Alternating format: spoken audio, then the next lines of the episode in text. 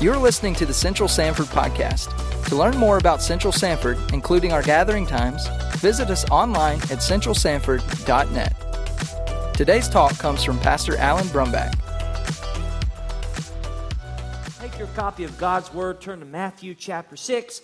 Matthew chapter 6, and we're going to begin in verse number 9. This is our last time reading through the Lord's Prayer together, and I want to go ahead and have you stand one more time as you get your Baptist aerobics in for the next five hour sermon that I'm about to preach.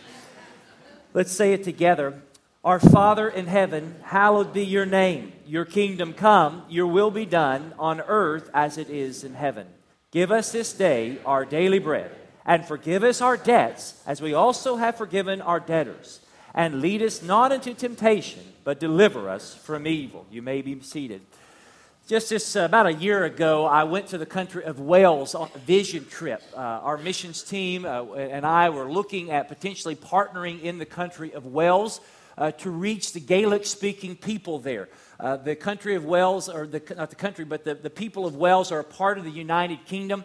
And, and while I was there, we, we went, and, and one of the, the main parts of a vision trip is to prayer walk. So we were with missionary John Robinson and uh, and we were there, and, and, the, and one of the days that we were with him, uh, we spent the entire day prayer walking.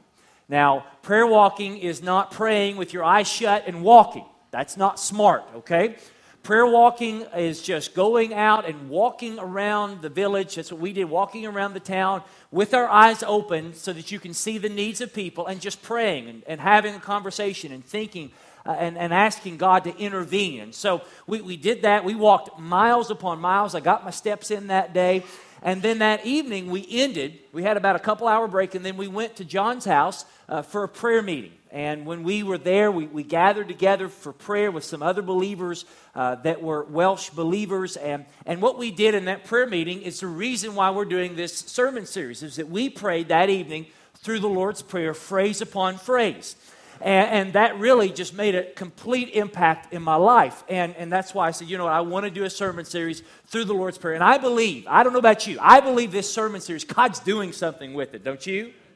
God's doing something as we get serious about prayer. So, so we were in the room and we were getting to the last phrases. Now, uh, the last petition. I know some of you have questions. What about thine is the kingdom and the power and the glory forever and ever? That's another time for another topic. We'll talk about why it's not in the ESV and why it's in other translations.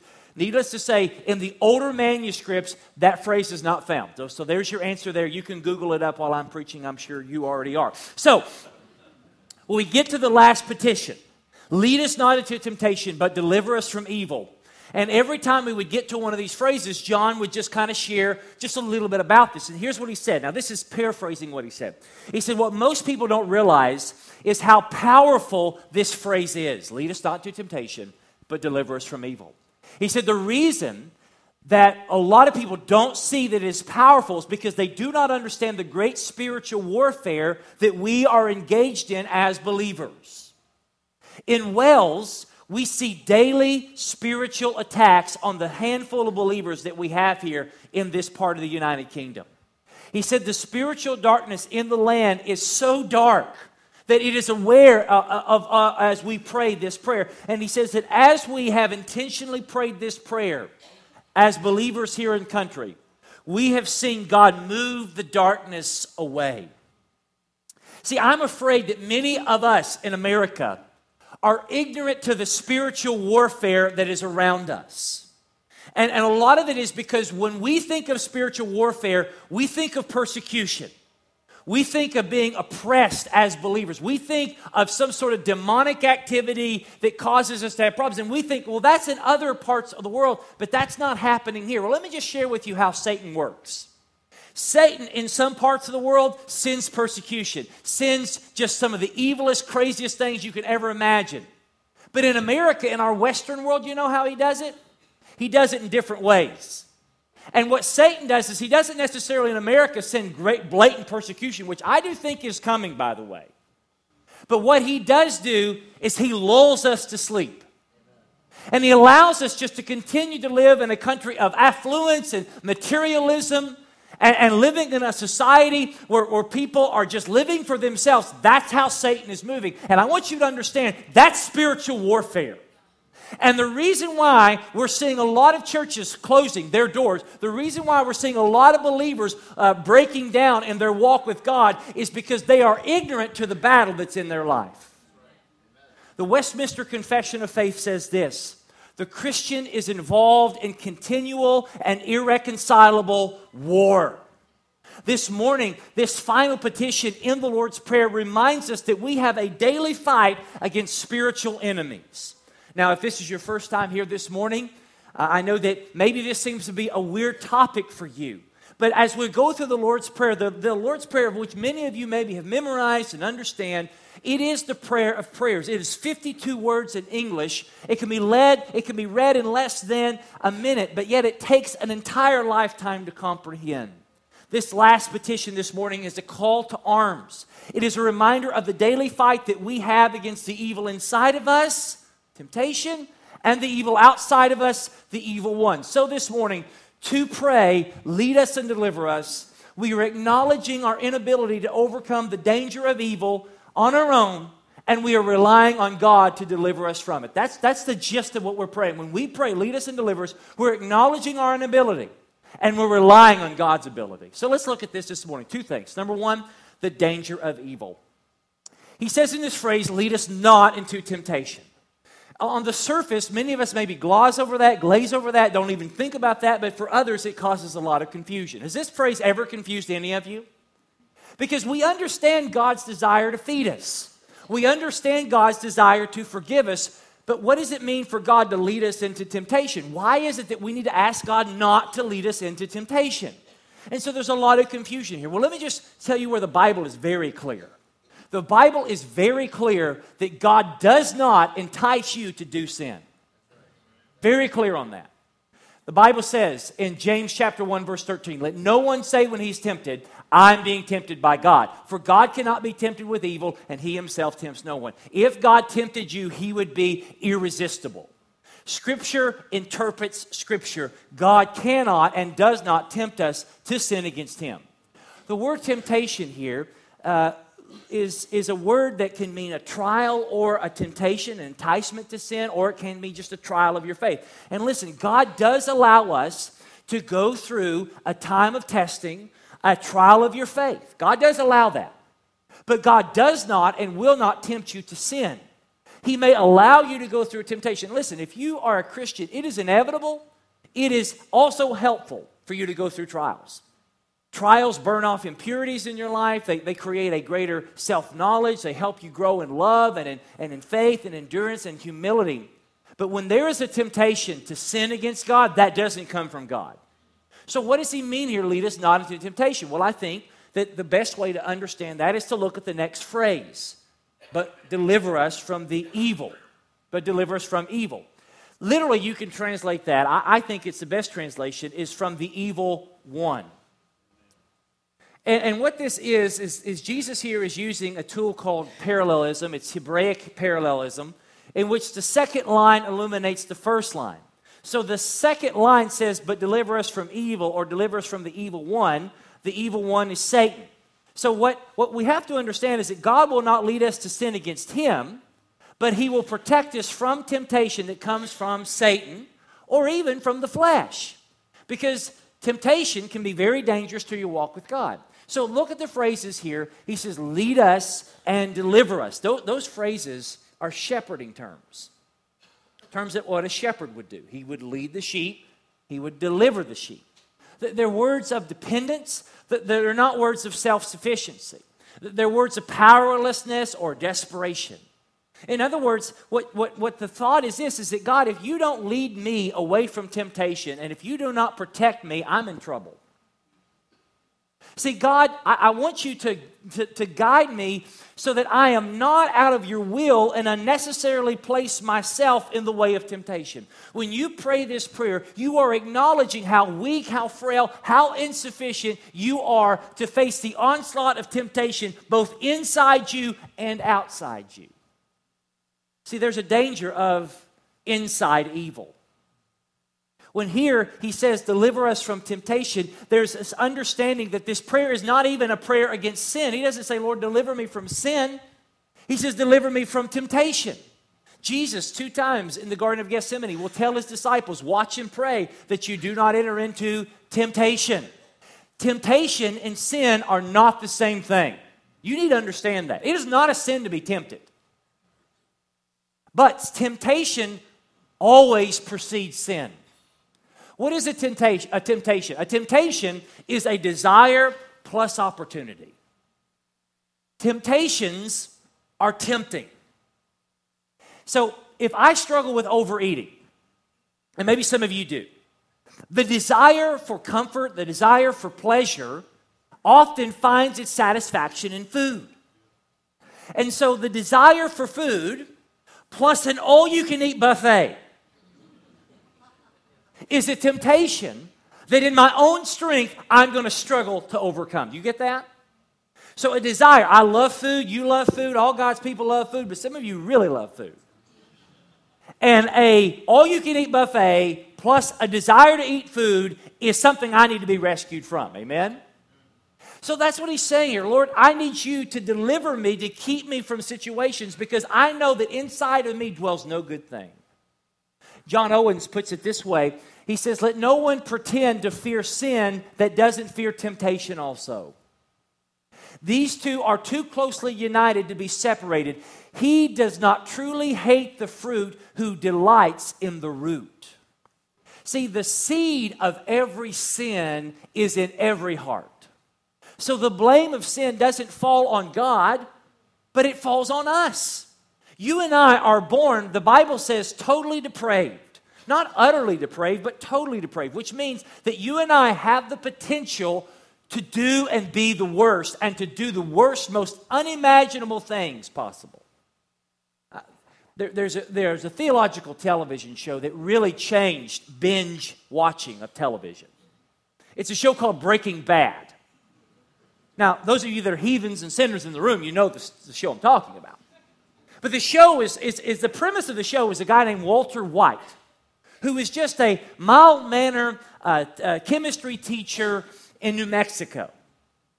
And yet he's diagnosed with some incurable disease, incurable cancer, and then he starts to panic and how am I going to provide for my family? And the next thing you know, he becomes one of the great leaders of a drug cartel in the Southwest goes by the nickname Heidelberg. Now, I did this in researching in the internet. It's not. But basically, the ending of the show, and it really is theological. I mean, if you think there, there is an arc there that's really theological, is here's a man who, who the world would never think, and what made him such a good character is you never would think this guy would be this evil, but he ends, and you almost hate him at the very end of the show. Because within himself is the most unspeakable evil. We have to understand that about each and every one of us. Amen? That, listen, when we are asking God to lead us away from temptation, we are understanding the power of indwelling sin. Paul Tripp, in his book Dangerous Calling, writes about pastors who fall into sin. How many of you have heard, and you don't have to raise your hand, have heard of pastors who have just fallen? About four or five years ago, I felt like in Central Florida, we had about seven or eight pastors who were in big ministries in big churches doing great things, and they failed morally. They fell and they lost their ministry. And Paul Tripp on this text, uh, on this issue, he says that there are two things that people, pastors who were in ministry who fail had in common. Two things. You know what they were? Number one, there was an absence of real community in their lives with other believers. They weren't in a group. They had no accountability. There was no other brothers or sisters pouring into their lives. And the second is this they didn't take seriously the power of indwelling sin. They said, I'm, I'm okay. I don't need help. We have to be aware of the blinding power of sin in our hearts. Jesus said it this way in Mark chapter 7. He says, What comes out of the person is what defiles him. For from within, out of the heart of man, come evil thoughts, sexual immorality, theft, murder, adultery, coveting, wickedness, deceit, sensuality, evil, slander, pride, and foolishness. Out of the human heart. There are television shows, there are movies that are just despicable and evil, things that you wouldn't even imagine. You wouldn't even want anyone to even watch. And I don't, and you shouldn't. There are things that you shouldn't watch. Listen, if you're watching a television show and inside of you you're saying, This isn't right, shut it off. Shut it off. But the thought is, well, where did they get all these evil, vile, wicked thoughts? Within the human heart. It's all it's inside of all of us. And when we pray, deliver me from temptation, we are acknowledging that in ourselves is the potential to do the most evil things imaginable. We have to understand that. Because I'm afraid that many of us in the pew say, I would never do that. I could never imagine that. And that's what Satan wants to hear. Because an unguarded strength is a double weakness. So there's a danger from within, that's temptation, but there's also a danger from without, that's the evil one. See, if you are a child of God, then Satan is your enemy. He's not your frenemy, he's your enemy. Satan and demons are real. You say, I don't believe it. Come work with me for a week, I'll show you they're real. There is an invisible warfare that is going on. There are enemies who are hell bent on destroying your spiritual life. C.S. Lewis, in his book Screwtape Letters, says this He says, There are two equal and opposite errors when, with which our race can fall about the devils. One is to disbelieve their existence. The greatest lie that Satan has ever told is that he doesn't exist. But the other is this is to believe and to feel an excessive, unhealthy interest in them. So there's two extremes. Either you deny their existence or you blame everything on them. And see, Satan is both pleased with materialists, but he's also pleased with magicians. Here's what I want you to leave with this thought we must not underestimate the demonic, and nor should we overestimate our own strength. Each and every one of us has our own struggles, and the enemy wants to exploit that weakness at any opportunity. Listen, beloved, we have an enemy who is scheming to attack us in specific places where we're most vulnerable. Listen, it is easy to say when we see other people fall, it is easy to say when we see other situations, I would never do that. I would never cheat on my wife. I would never look at that online. I would never say that about another person. I would never lose, try to gain the world and lose my soul. Listen, it's easy to say, I would never do that. And so Satan says, Well, good, I would never tempt you there. I'll use a different bait. Because every one of us has a weakness. Oscar Wilde says, I can overcome anything but temptation. 1 Peter chapter 5 verse 8 says this, be sober minded, be watchful for your adversary the devil prowls around like a roaring lion seeking someone to devour. You know the guy who said that? What was his name? That wasn't rhetorical. Who wrote that? Peter. Peter. We have a big contingency this morning that's still asleep. What do we know about Peter? Well, Peter, the only time he ever closed his mouth was to change feet. It's amazing how that took a little while. he was tempted, right? Jesus said he was going to deny him how many times? Three. Peter was told by, by Jesus that Satan wants to sift him like wheat. And Peter's the one who is writing, understanding the pain of being devoured by the devil. Have you ever been devoured by the devil? And he understood the pain of falling to temptation. He's the guy who heard Jesus pray this in the model prayer. Jesus warned Peter, said, Peter, you're going to deny me three times. What did Peter say? No way.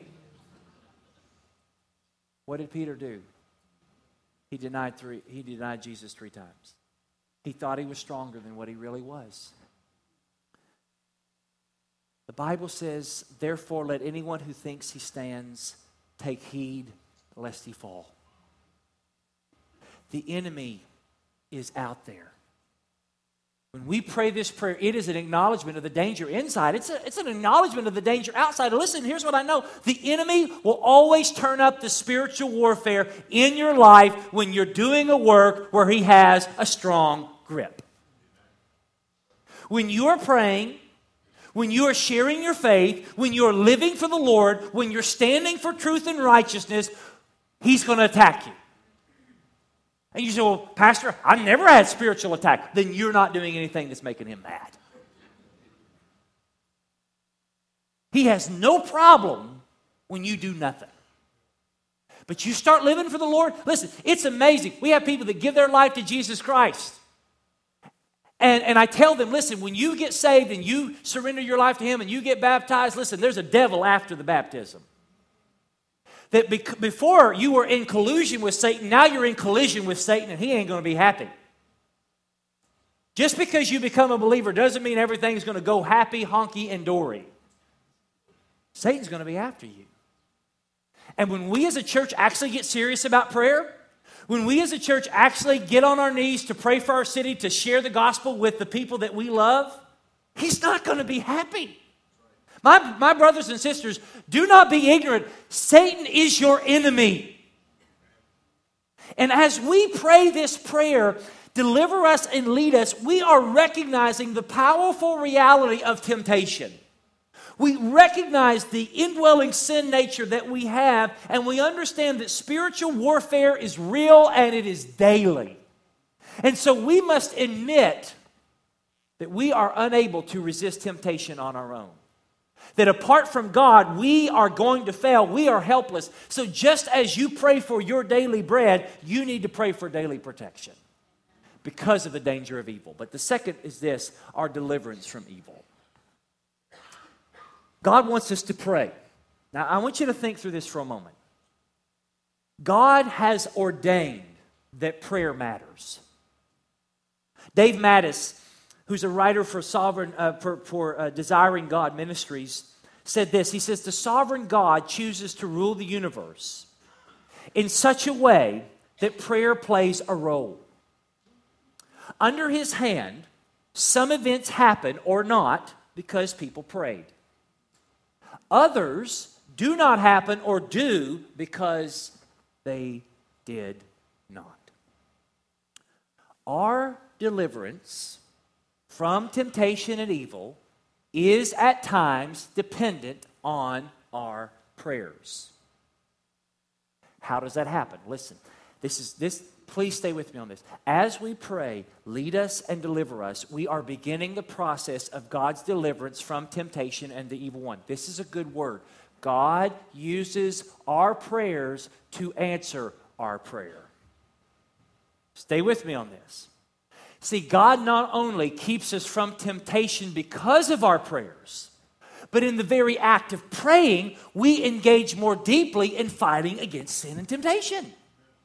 See, as we pray for God to keep us from temptation, we are recognizing our propensity towards certain sins and our inability to fight them alone. Thus, as we pray, we become more aware and more dependent, and it's a way that God protects us from ourselves and from the evil one because in praying, we are preparing ourselves for the fight. When you are not aware of a fight and you are not prepared for a fight, you will often lose the fight. So, as you are praying about the fight, you are then aware of the fight so that you are ready to stand when the fight happens. So, here's a question, or here's a thought. Many times you're faced with temptations, and so the question is, is should I do this or not? You know that, that famous song, Should I Stay or Should I Go? Should I do this or should I not do this? Here's how you can answer those questions. Uh, if you're, if you're, have you ever questioned, like, should I do this? Should I not do that? Here's how you want I'm going to give you something definitive this morning. Pray about it. And clearly share with God what you want to do. So, por ejemplo, for example, Lord, would you bless me if I go to a party and get drunk with my friends? Lord, would you bless me if I have a sexual relationship with someone I'm not married to? Lord, would you bless me if I go around telling people things that are not nice about other people that I don't like? Guess what happens? I found that when I start praying about stuff, I don't do as much bad stuff. Does that land on all of us? So before you do something, Pray about it. You say, well, those are very stupid examples. I would never pray that to God. No joke. Because you know it's wrong. But as you pray, you see that God changes your heart. As you pray, you fortify your soul against sin and spiritual attack. Because when you pray, you remind yourself of the hollow, shallow, fleeting pleasures of sin, while the pleasure of God is deep and enduring. When you and I pray, we reorient our hearts and minds towards God as the source of our protection and strength. And so, even in the very act of praying, God is answering your prayer. Now, sometimes God doesn't deliver you the way you think He's going to deliver you. Because sometimes there's, there's temptation in your life, sometimes there's a time of testing. Luke chapter 17, verse 1, Jesus said, Temptations are sure to come. 1 Peter chapter 4, verse 12, a guy who was very astute and understood this, he says, Don't be surprised when fiery trials come. God does not always shield us from everything like your parents did. God allows you to go through a season of testing and a season of trials to strengthen your faith and to grow you. He'll never test you to sin, He'll never tempt you to sin, but He'll allow you to go through temptations. So when you pray against temptation and spiritual attack, you can expect two outcomes. Here are the outcomes. Number one, when you pray in a real way, God will keep you from temptation that you would have otherwise faced had you not prayed. And two, at times, God may see fit to have you go through temptation that you prayed against so that when you do, after having prayed, you are better prepared to face it and to defeat that temptation in the power of the Holy Spirit.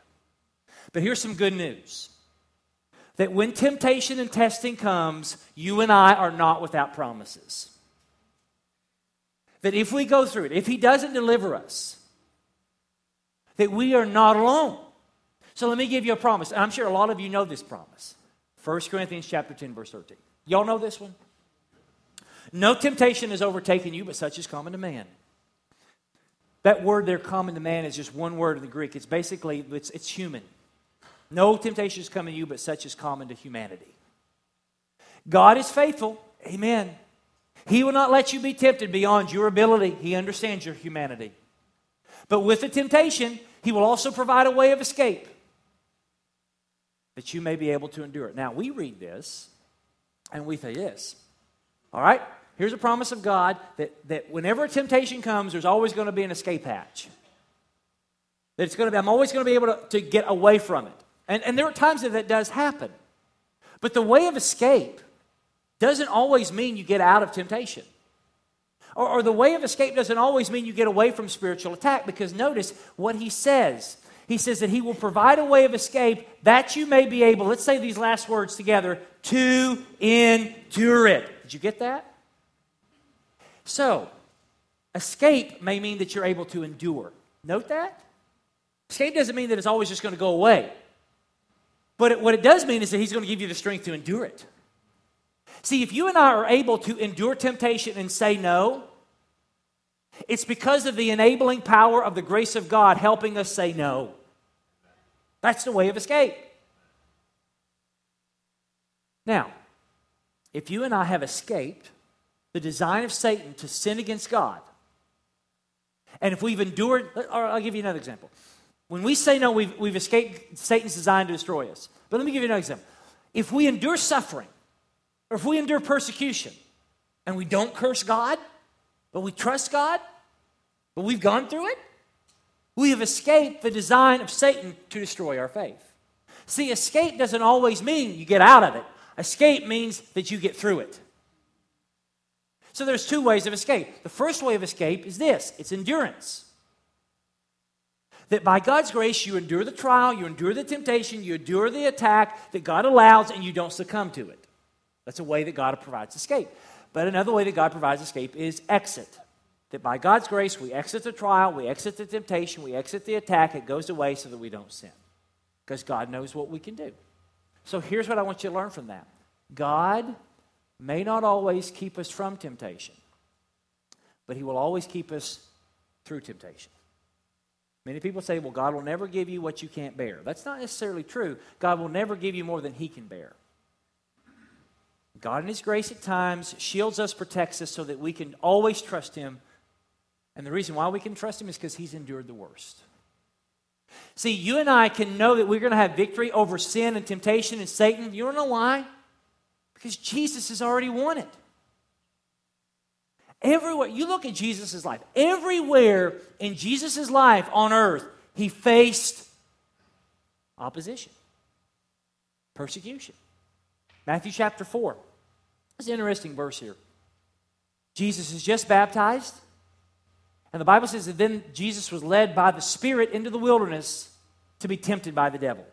I want you to note something here. You remember, lead us not into temptation? God will never lead you or cause you to sin, He will never tempt you to sin. But sometimes He allows you to go through a time of testing. Who led Jesus to the wilderness of temptation? The Spirit. But who tempted Jesus? The devil. You get that? Jesus, his ministry started with temptation. For 40 days, Jesus did not eat. He was on a supernatural fast, and he was tempted by Satan, at least three ways that we know of.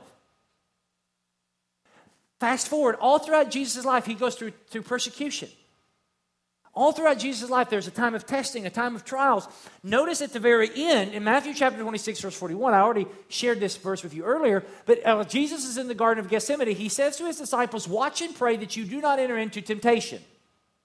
For the spirit indeed is willing, but the flesh is weak. What we don't understand and what the disciples didn't understand is in the Garden of Gethsemane, that was Jesus' darkest night. Because in that Garden of Gethsemane, all of the human and demonic evil was converging in the garden, circling Jesus' head like a pack of vultures. This was his hour, the hour of darkness. In the Garden of Gethsemane, and moving forward all the way to the cross was Jesus' greatest test. 40 days in the wilderness being tempted by the devil was nothing compared to what Jesus is about to experience starting in the garden. Starting in the garden, he is going to go through the emotional and spiritual agony of the upcoming separation he knows he's about to have with the Father. He is going to go through a period of arrest and betrayal, mock trials, and a crucifixion. And here's the temptation. Here's the question Will the sinless God man suffer torture to death for the sins of rebels that he loves? That's the question. That's the temptation. Do you know that if Jesus wanted to, he could have just said, To hell with all of you. I'm going to heaven to be with my Father. I'm not going to endure this mess. The irony is this. Here's the irony of that whole verse. The irony is that Jesus told his disciples to pray that they wouldn't enter into what? Temptation. But what was he going through? He was in temptation. Jesus was in temptation, telling his disciples to pray that they would be protected from temptation. Jesus was in the furnace. And they saw him in the furnace, but they weren't in the furnace. See, Jesus was not protected from the greatest temptation. He was not protected from the greatest trial of his life. He endured the greatest temptation successfully for us. See, he experienced the horrors of hell. He experienced the onslaught of Satan and the demons and the temptation to save himself, and he overcame.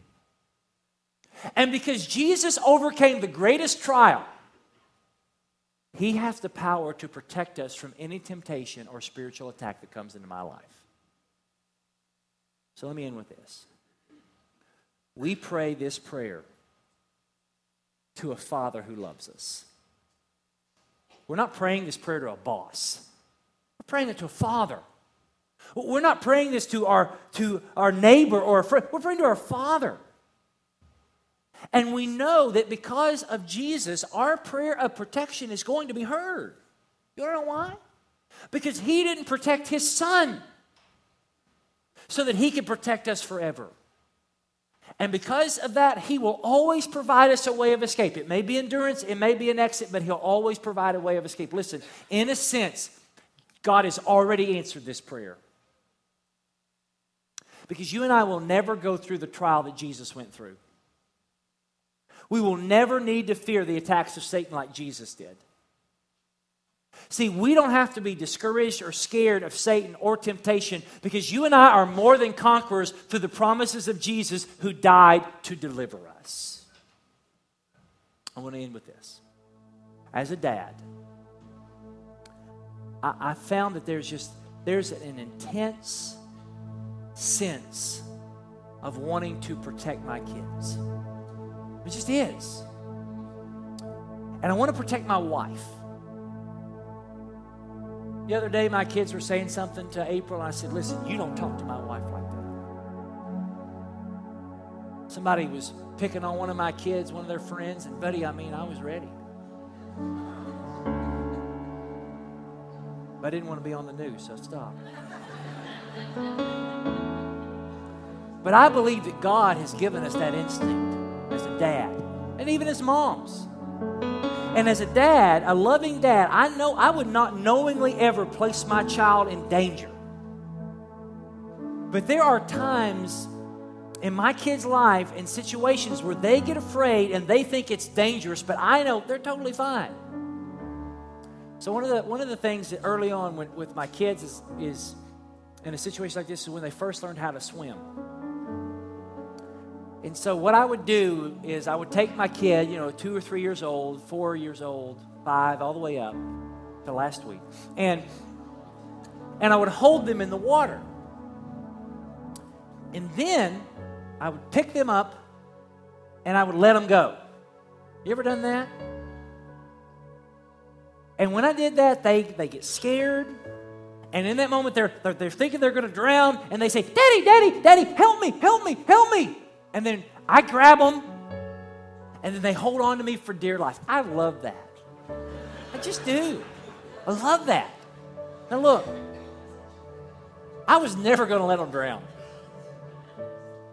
They were just as safe in my arms as if they weren't in my arms. But in that moment, they didn't think they were safe. In that moment, they thought they were drowning. And so they cried out for help. I grabbed them, I held them, they were safe in my arms. And they were there, and they were held. Listen, when we pray this prayer, when we're going through temptation, when we're going through spiritual attack, and we say, Lord, deliver us and from the evil one and don't lead me into temptation, you know what we're doing? We're saying, Dad, I need your help. I can't swim on my own. I'm lost without you. Keep me from drowning in temptation. Keep me from being from, from dying from these spiritual attacks. And here's what I found that when we do that and we come to Him, our Father picks us up and He wraps His arms of grace around us, and we know that we are safe. Listen, that's what this prayer is all about. Are you struggling this morning with sin? Your first step is to go to the Father. It doesn't mean it's going to be easy. Doesn't mean you're going to immediately stop it. But if you're struggling with sin this morning, go to the Father. Stop trying to swim on your own. Are you drowning this morning? Maybe some of you are drowning. Are you under attack? Is your family under attack? Is your, is your health under attack? Is other things going on in your life that you just feel like that, that it's just too much for you? That's a good thing because it is. But there's nothing too much for God. Cry to the Father, ask Him to help you, and He will. Some of you this morning, you need to give your life to Jesus. You're drowning, but He'll save you because His arms are not too short, they can't save. His heart is not so hardened that He won't save. He loves you, He'll save you. So this morning, you're struggling, come to Jesus. Lead me not into temptation, deliver me from evil. Thank you for listening to the Central Sanford podcast. For more information or how to take your next step, visit us online at centralsanford.net.